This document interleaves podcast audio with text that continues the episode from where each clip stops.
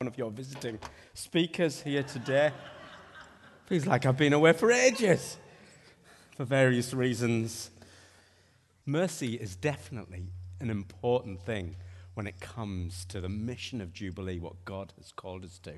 And just, just I read it the other day, winning, you know, getting into the final of the football team. I think you guys need a lot of I just want to say thank you to you guys. Alan, Joan. Joan washes the football team's outfits every week, doesn't she? She needs prayer. Um, you guys who play the football, you guys who are running the team, you know, well done. Well done. You are bringing the grace of God, the mercy of God into the lives of so many young men and their families and their kids by what you do. This isn't just a football game, is it? But football is important, I know. If you've got a Bible, you might want to start turning or scrolling to Matthew's Gospel, chapter 11. Uh, we're, begin- we're going to be reading Matthew 11, verses 20 to 30 today. Matthew 11, 20 to 30. If you're relatively new to the church, um, we have been gradually moving through one of Jesus' closest disciples' account of Jesus' life and death and, yep, resurrection. Matthew's gospel, this book we are going through, is a, a revolutionary pamphlet, if you like, um, that set the first century Roman dominated world ablaze and rapidly spread out to the rest of the known world and phenomenally continues to do so today. Bringing the joy news of Jesus to everyone, everywhere. So let's get stuck straight in and let's read Matthew 11, shall we? It's not an easy chapter, but it's not an easy passage, by, by the way. I just need to warn you. Then Jesus began to denounce the towns in which most of his miracles had been performed because they did not repent or turn around to him, the living God. And he said, Woe to you, Chorazin, a town Woe to you, Bethsaida, another town. And if the, for if the miracles that were performed in you had been performed in Tyre and Sidon, they would have repented long ago in sackcloth and ashes. But I tell you, it will be more bearable for Tyre and Sidon on the day of judgment than for you. And you, Capernaum, another town, will you be lifted to the heavens? No, you will go down to Hades. What's Hades? Hades is the place, literally meaning the place of the dead, the grave, the place of bodily decay, the place of punishment for the wicked. Hell, that's what Hades is. For you will go down to Hades. For if the miracles that were performed in you and had been performed in, had been performed in Sodom, it would have remained to this day. But I tell you, it will be more bearable for Sodom on the day of judgment than for you. Come to me, all you who are weary and burdened, and I will give you rest. Take my yoke upon you and learn from me, for I am gentle and humble in heart, and you will find rest for your souls. For my yoke is easy and my burden is light. Let's pray. We're going to need prayer this morning. Thank you, Lord, for your word. I thank you, Lord, that as we go through your gospels, this gospel, that we come to difficult passages, that we come to passages that challenges, challenge us, sometimes offend us. And I pray, Holy Spirit, for people who are listening and for your spirit in them this morning, that they would see that I would be able to proclaim your word truthfully about how much you actually love them, even in the difficult passages. I pray for people who know Jesus here this morning and people who don't know Jesus, that your grace and mercy and compassion and love shine forth in Jesus' name. So, tricky stuff this morning, Jubilee. So far, we have seen miraculous Jesus, healing Jesus, loving Jesus, wise Jesus, and now, this week, it's time for mean Jesus. Is that actually what's happening here? Sounds like it, doesn't it, when I read it? But I want to show you that is actually not the case.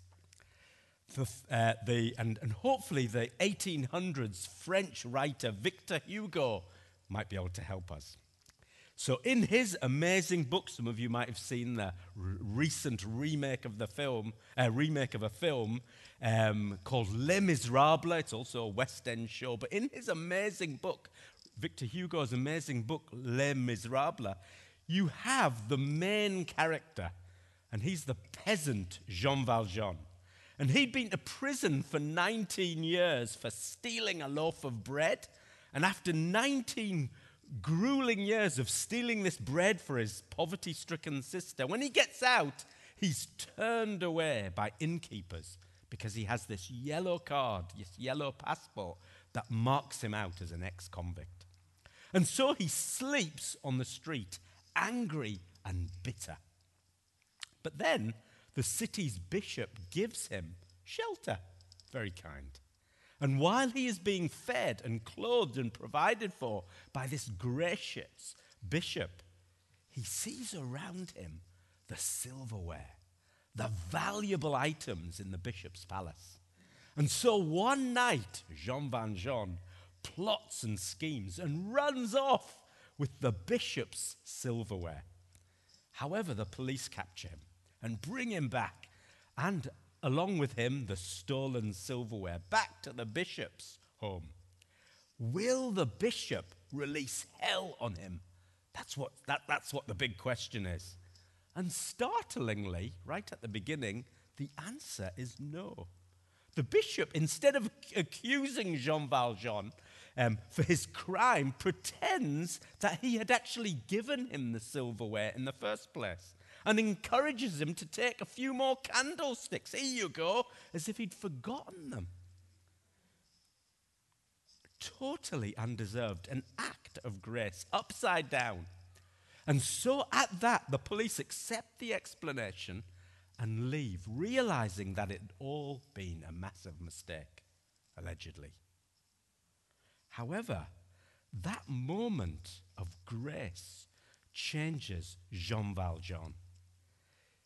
And then you get this little section in the book where he has this inner struggle and inner dialogue with himself. And he says this To the bishop's celestial kindness, Valjean opposed his pride, which is the fortress of evil within us. He was distinctly conscious that the pardon of this priest, the bishop, was the greatest assault and the most formidable attack which had moved upon him. He knew that his stubbornness was finally settled if he resisted this act of kindness.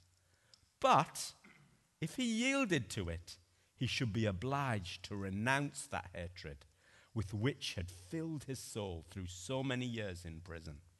He knew this was a moment to conquer or be conquered, and that a colossal and final struggle had been had begun between his viciousness and the graciousness of the bishop. And that's the scandal of grace, friends. It's, it, it lovingly forces Jean Valjean into a decision of what kind of human he wants to be. And I think that's what Jesus is doing here in the whole sway of his, of his of his preaching, if you like, over the last few months to us. His startling act of grace in the first few chapters of this bit, book calls us for a decision. It calls us for a, a decision. Do I resist and live the life that is treacherously unfolding, whether I know it or see it or not, without God? Or do I accept His grace and live altogether differently, sacrificially, all out, taking up my cross, a radical and costly life of faith, as Mike from Darlington um, spoke to us about a few weeks ago. These wars that we've just read, these wars are wars of love, Jubilee. Don't make the wrong decision. Jesus is saying this morning, I am literally dying for you to choose correctly. This isn't mean or nasty Jesus at all. And in doing so, Jesus is introducing to us the difficult, the complex doctrine of hell and judgment. Why? Because he loves us. He loves us too much not to. Now, in our UK culture, we don't like to talk about hell really. Um, but Jesus did. Jesus spoke about hell and judgment more than all of the New Testament writers put together. The late revival evangelist uh, Barry, Billy Graham, once said, If we had more hell in the pulpit, we would have less hell in the pews. I like that. Jubilee, I think I would go as far as to say, not deeply understanding the pain of hell is our biggest stumbling block when it comes to bringing the joy news of Jesus to everyone, everywhere. So let's go there, go there this morning, shall we? Tricky. Let's have a hellish few minutes. Did you see what I did there? So, firstly, hell is important. To hell, to Jesus, hell was horrible. We need to get that. Later in Matthew 25, Jesus speaks of hell as a place of eternal fire and punishment, decay, death, like Hades. In Matthew 5 22, he talks about sin as the fire of hell. Mostly when Jesus talked about hell, he didn't actually use the Greek word Hades, he used the Greek word Gehenna. Gehenna. What's that? Well, on the south um, west corner of the city of Jerusalem, there was a place, a valley known as the Valley of Ben Hinnom. In fact, it still exists today. And even today, if you go there, if anybody went there, there are no homes, there are no businesses there, no one's doing trade or taking walks down this valley. Why? It's because of what happened there centuries before Jesus. Way back in about 700 AD, one of Israel's worst kings, a man named Ahaz, began to worship a Canaanite god named Molech. And part of their worship involved atrocious, unspeakable acts. It was horrifying, one of which was actually child sacrifice. Horrible stuff. And so the valley of Ben Hinnom was thought to be cursed, cut off from God. And over time, it actually became a huge, rotten trash heap where the locals would dump and burn their garbage and even throw corpses on it of criminals and of those who had no families who could bury them. That's what Jesus is saying in Mark's gospel describing Gehenna hell as a place where the worms that eat them do not die and the fire is not quenched. Are you getting the picture? I can see Shirley's face. It's like.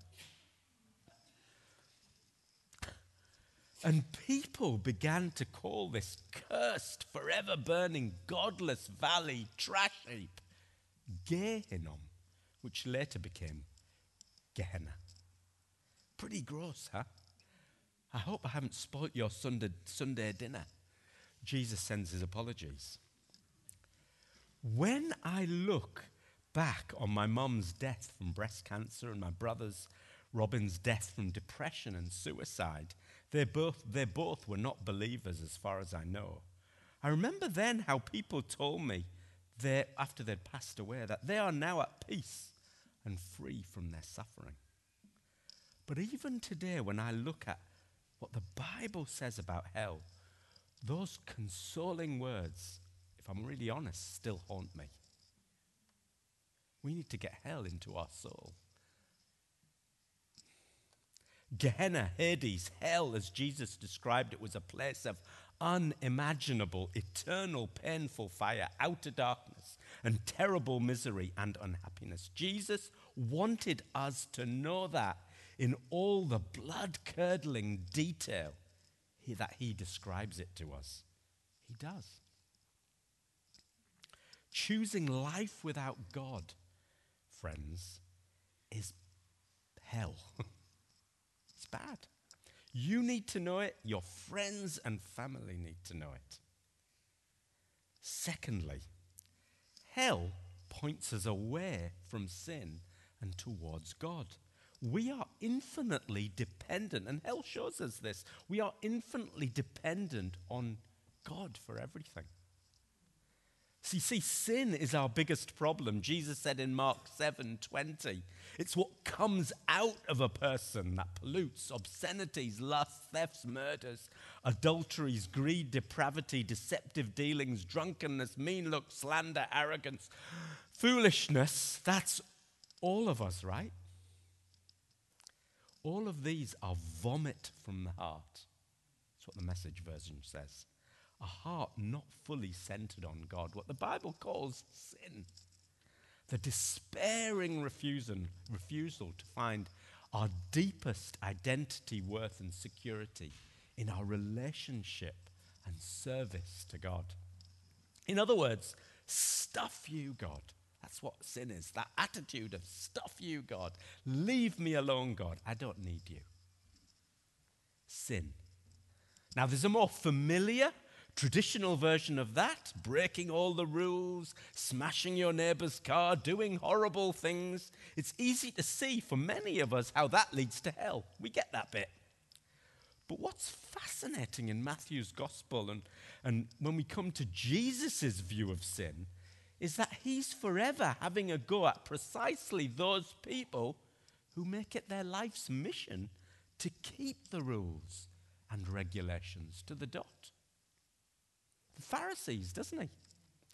He says to one of uh, he says to them in other parts of Matthew, "You brood of vipers, how can you who how can you who are evil say anything good? For the mouth speaks what the heart is full of."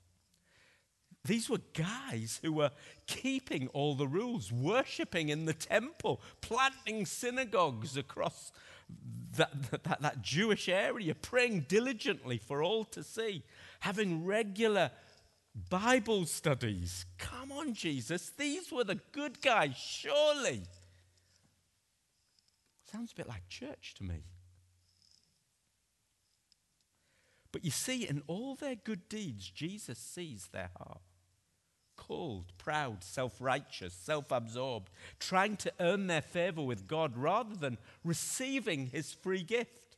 They didn't want God for the beauty of just himself, but rather for what he could give them, building their whole identity and security and worth on their moral performance, the outside stuff, rather than an inward heart and love for God. Putting others down in the name of empty law keeping religion. Jesus says to them, How will you escape from being condemned to hell? Sometimes when I'm chatting to people on Alpha, or some of my friends at work, they often say, Hey, you're a thoughtful guy. I don't know why they think that.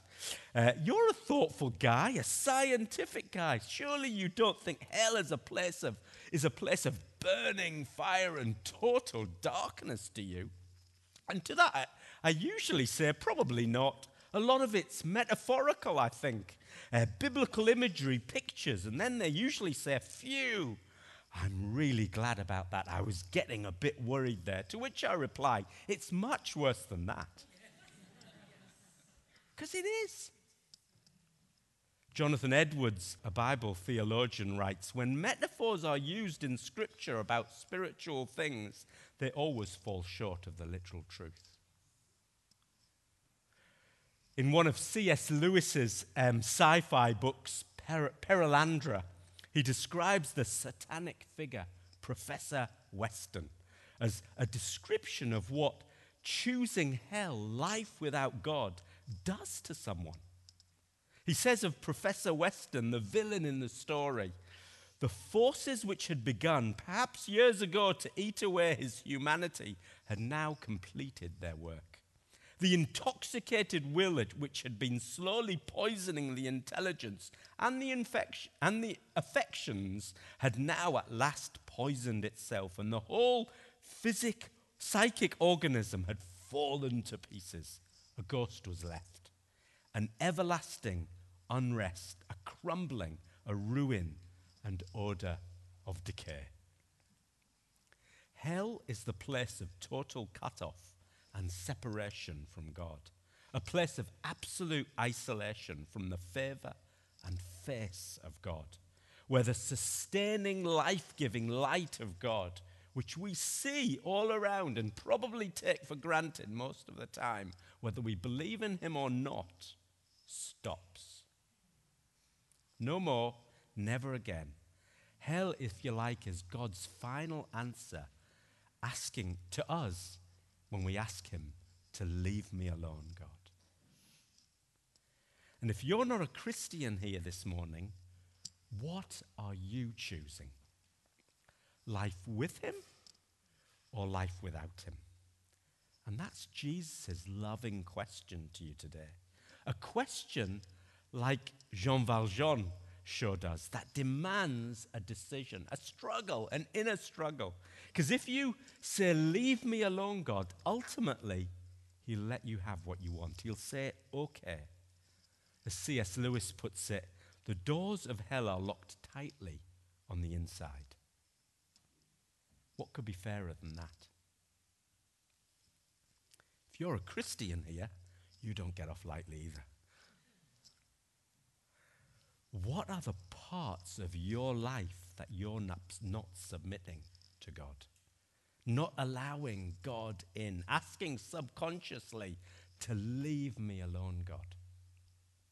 It might be related to how you handle your time or money, what you're watching, what you're worrying about, what your sex life looks like, your lusting, your arrogance, your leadership, your decision making, your unforgiveness, your tax evasion, your fraudulent benefit claims, your distance, your independence. What is it that you are saying, leave me alone, God, to? If hell is leave me alone, God, then quite literally, Jubilee, Jesus wants to get the hell out of you. And through you to get the hell out of there. He is a refining fire, as we've heard this morning. So, hell is important. Hell shows us that living any part of our lives dependent uh, of our lives independently of God is truly hell. And finally, there is some good news. And finally, hell shows us just how much God loves us. Only when you know the bad can you know how much of the good that Jesus pours upon us as a free gift. What do I mean by that?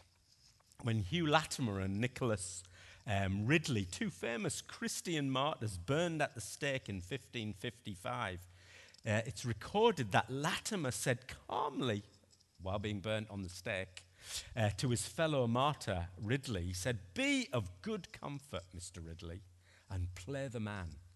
We shall this day light such a candle by God's grace in England as I trust never shall be put out. Fascinating.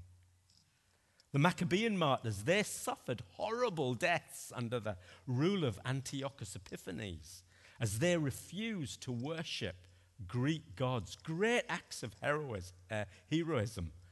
They were amazing examples of physical and spiritual cult, uh, um, courage in the face of persecution and torture. What bravery! Have you ever noticed Jesus didn't die this way? Before you throws tomatoes at me, let me continue. Jesus suffered very differently to some of the well known martyrs that we read, read about. When we read the Gospels, Jesus was overcome with torment, literally shaken by what was ahead of him. In the Garden of Gethsemane, we are told that he began to be very distressed and troubled. Jesus said, My soul is deeply grieved to the point of death.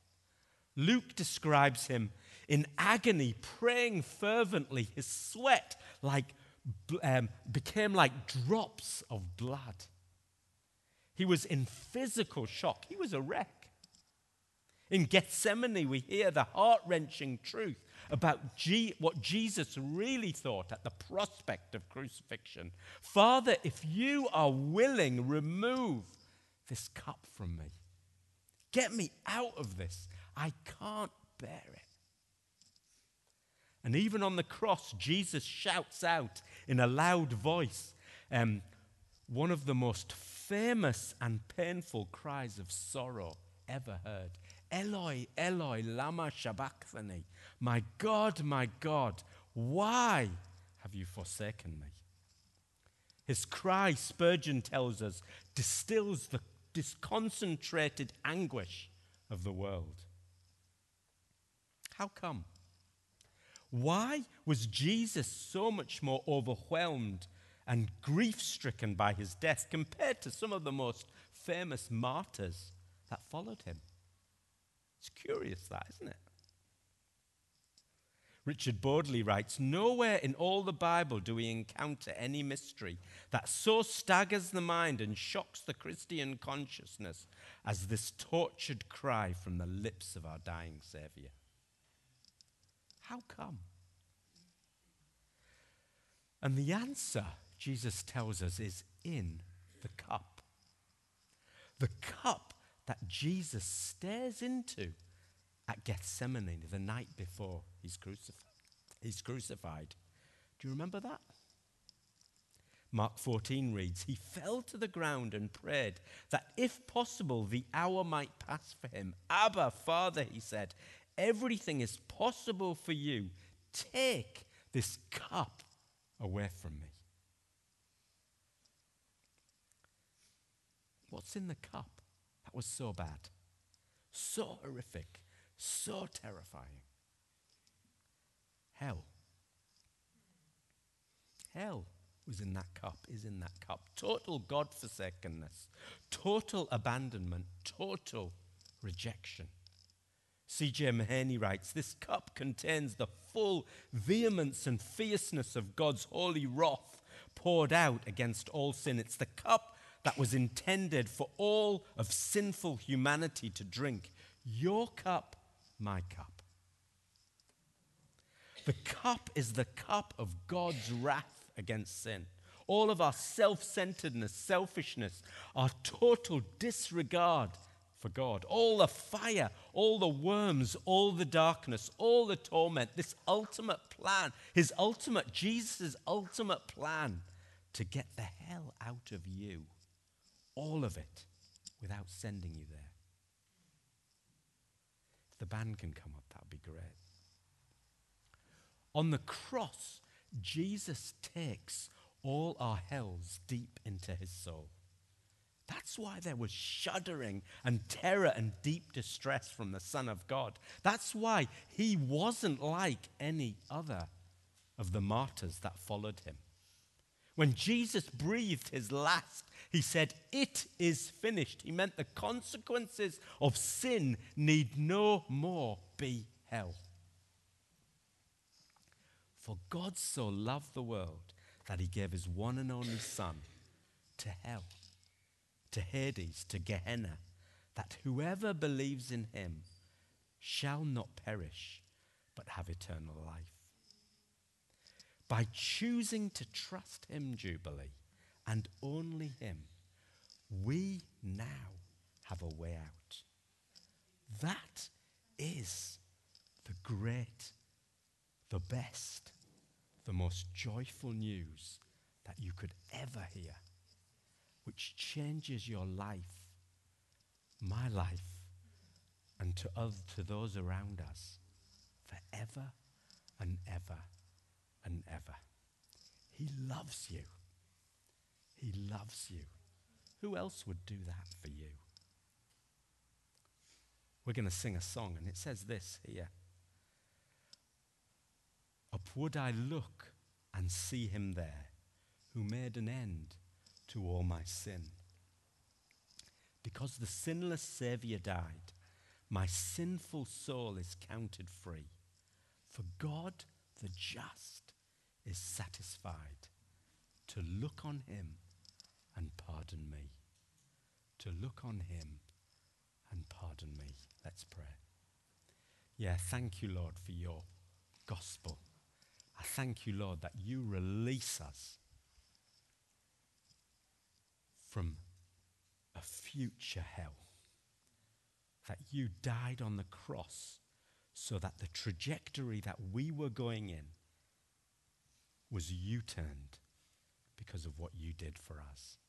that you took on all of our dishonor, disregard, disobedience, and you nailed that to the cross. You took the penalty for all of that so that we might walk free. Not only free, but we might come into the loving arms of a Father who welcomes us, calls us sons and daughters, and releases us for purpose, adventure, and wonder in you. I thank you, Lord, that you will never forsake us, that we will never have to go through that hell as we put our trust in you. That what Jesus, for the first time ever in history, faced on the cross, total abandonment, we do not have to go through. That you'll be with us in the fire, in the valley, and up on the mountaintops. So we ask, we say to you this morning, thank you, Lord. We worship you. We come to you before the throne of God and we lift your name high in worship. Thank you, Jesus, for doing all that for us. Amen. Amen. The response is worship, and we're going to sing that song before the throne of God.